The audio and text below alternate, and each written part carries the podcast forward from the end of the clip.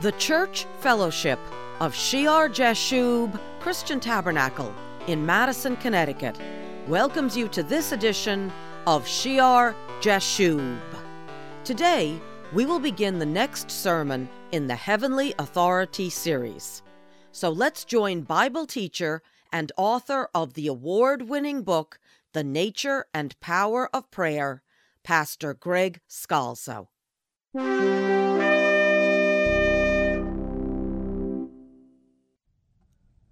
In this series on heavenly authority, we've gone through a lot of scriptures in the Bible.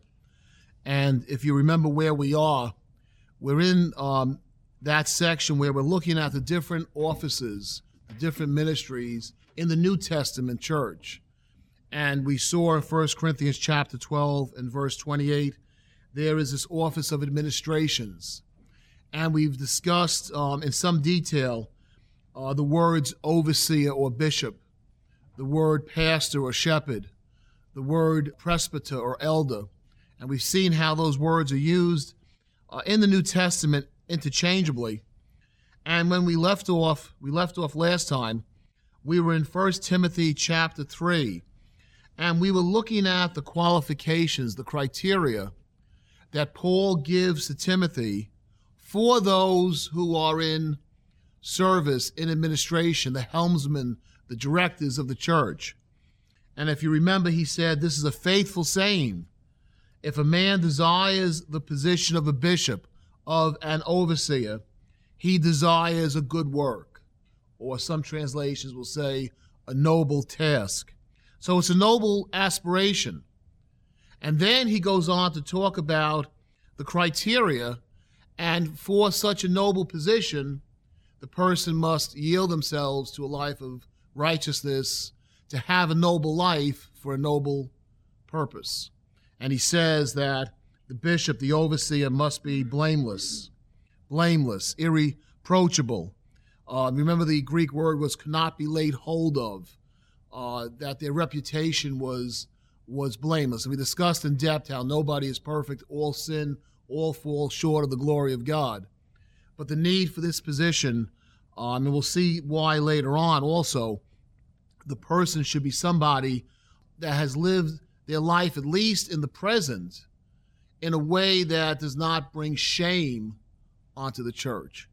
And then it says the husband of one wife, and we discussed that. Temperate or sober, sober minded or self controlled, or remember the Greek word meant safe in mind, sound in mind uh, of good behavior. And we looked at that Greek word. It meant well ordered, well arranged, proper, decent, a proper, decent exterior and an arranged and orderly arranged interior. Things right, ordered, structured in their lives that they are then able to give the order of what the Word of God is. Make them known in an orderly way that the people grasp them. And that's all in that word, good behavior. Hospitable, love of strangers, love of foreigners, to be able to welcome into the church those who are different, every tribe, tongue, language, uh, welcomed into the body of Christ. And then we left off last time with able to teach, apt to teach. Even though not every elder is called as a teacher, to have the ministry of being able to get up in the church and teach, and we discussed that difference every elder should be able to teach. People will come to them with questions as they are the elders, the overseers, uh, the leaders of the church, and they should know the foundations of their faith in Christ Jesus to be able to share it with others. And that's where we left off last time. Now, verse 3, it says, not given to wine. In the NIV, it says, uh, not given to drunkenness. Uh, the word there in the Greek is paroinos, and it means um, it comes from para, near or beside, and oinos, wine. So it's staying near wine, tarrying near wine, or given to wine. And then in front of it is may, which is the negative. So not, not paroinos, not near wine, not tarrying at wine, uh, not one who sits or longs at his wine. There's um, some uh, footnotes will say not addicted. And obviously, wine is not the only thing a person can be addicted to. That's the primary meaning, this negative particle in front of the word being near or being beside or close to wine, not being near to wine.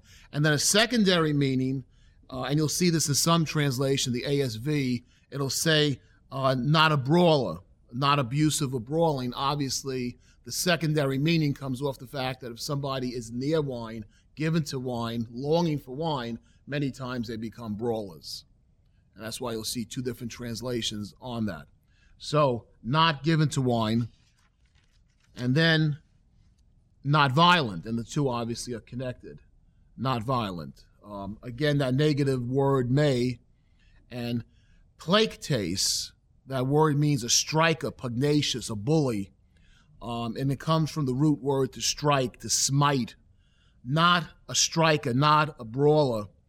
And obviously, we've talked about how that can be connected to the first, not given to wine. Although some people do not need the incentive of wine and drugs to be brawlers. Some people can just, of their own, their own nature, can be fighters and are constantly looking for a fight, and they don't need really any incentive, any substance to let them go off in anger and violence. And so you have this emphasis here of the negative, not a drunk, not a violent person. And we can see why, right? This is not these are not the characteristics you want in the leadership and the helmsman of your church. Doesn't mean they might not have been when they before they were saved, but there's something drastically wrong if in the church those that are saved that are in Christ are lifted up to that position and these characteristics are there. And you can be an angry person without being necessarily violent, right? Some people are not physically brawlers, but they're always mad. They're always fighting. Now, there's some things we are supposed to be angry over, and there is a fight. We are in a battle. The Bible tells us that, and our leadership should be well equipped in the fight against demonic activity, against the forces of the devil, against the world. But that's different from having an angry spirit and just looking for trouble and looking to constantly be at odds with people. So, not given to wine, not violent, not greedy for money. Again, another negative. He's emphasizing these things. Again, may, the negative. Uh, the word is aischrokerdes. It means greedy for base gain, fond of sordid gain. Now, some of your translations will not have it. It won't be in the NIV because it's not in that um, old manuscript that a lot of them use. It's in the Textus Receptus.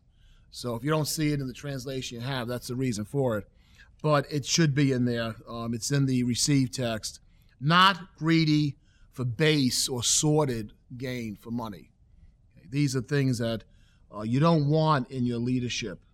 Uh, and he gives it by a series of negatives not given to wine, not violent, not greedy for money, but what? What should they be? And the word then is gentle. Gentle. Epi ikes. Epi ikes, gentle. Epi onto, ikos means seemly, fitting, appropriate. A little different sometimes when we think of gentle. Someone that is appropriate, mild, seemly, or fitting, they're equitable, they're fair minded, they're forbearing. One uh, Greek translator says, sweet reasonableness.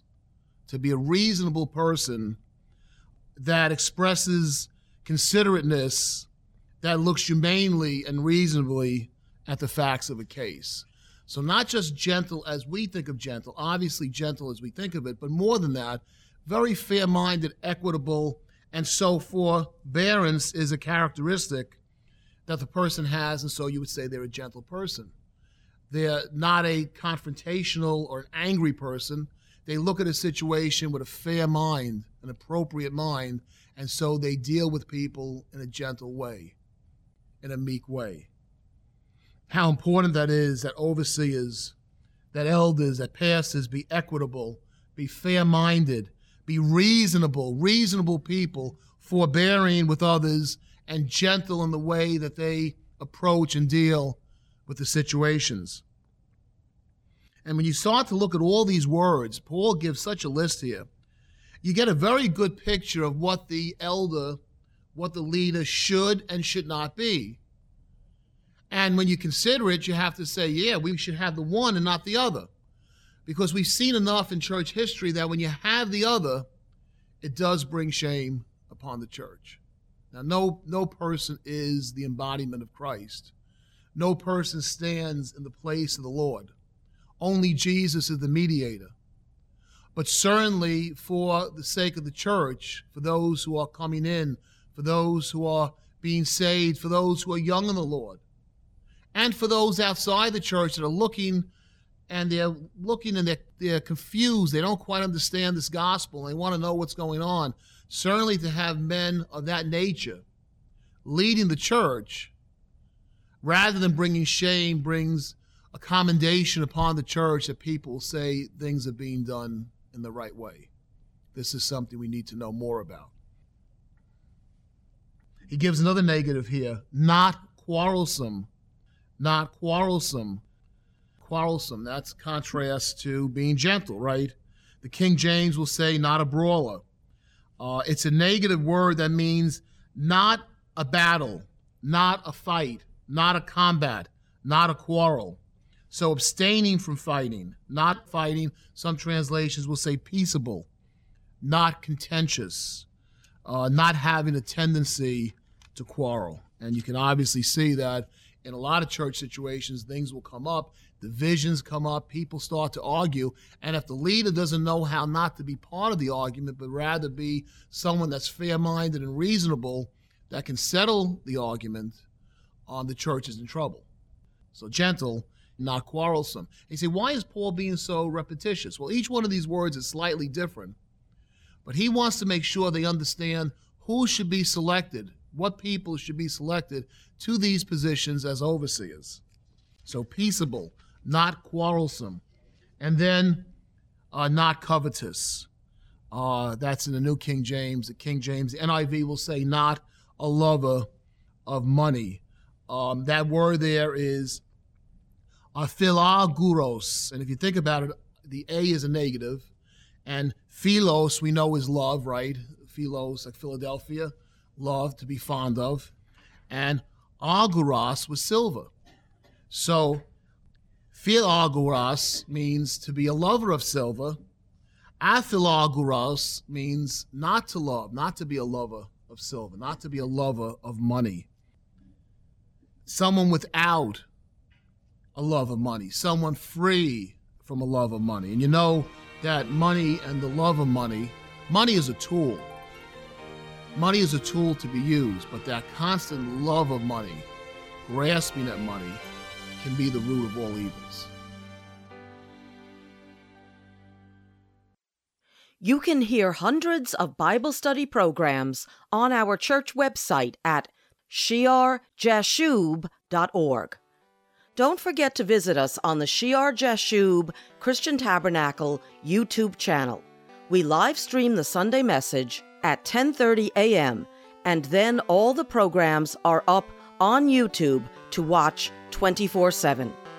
You can search for the channel on YouTube or you can use the link we have placed on the shearjashub.org homepage.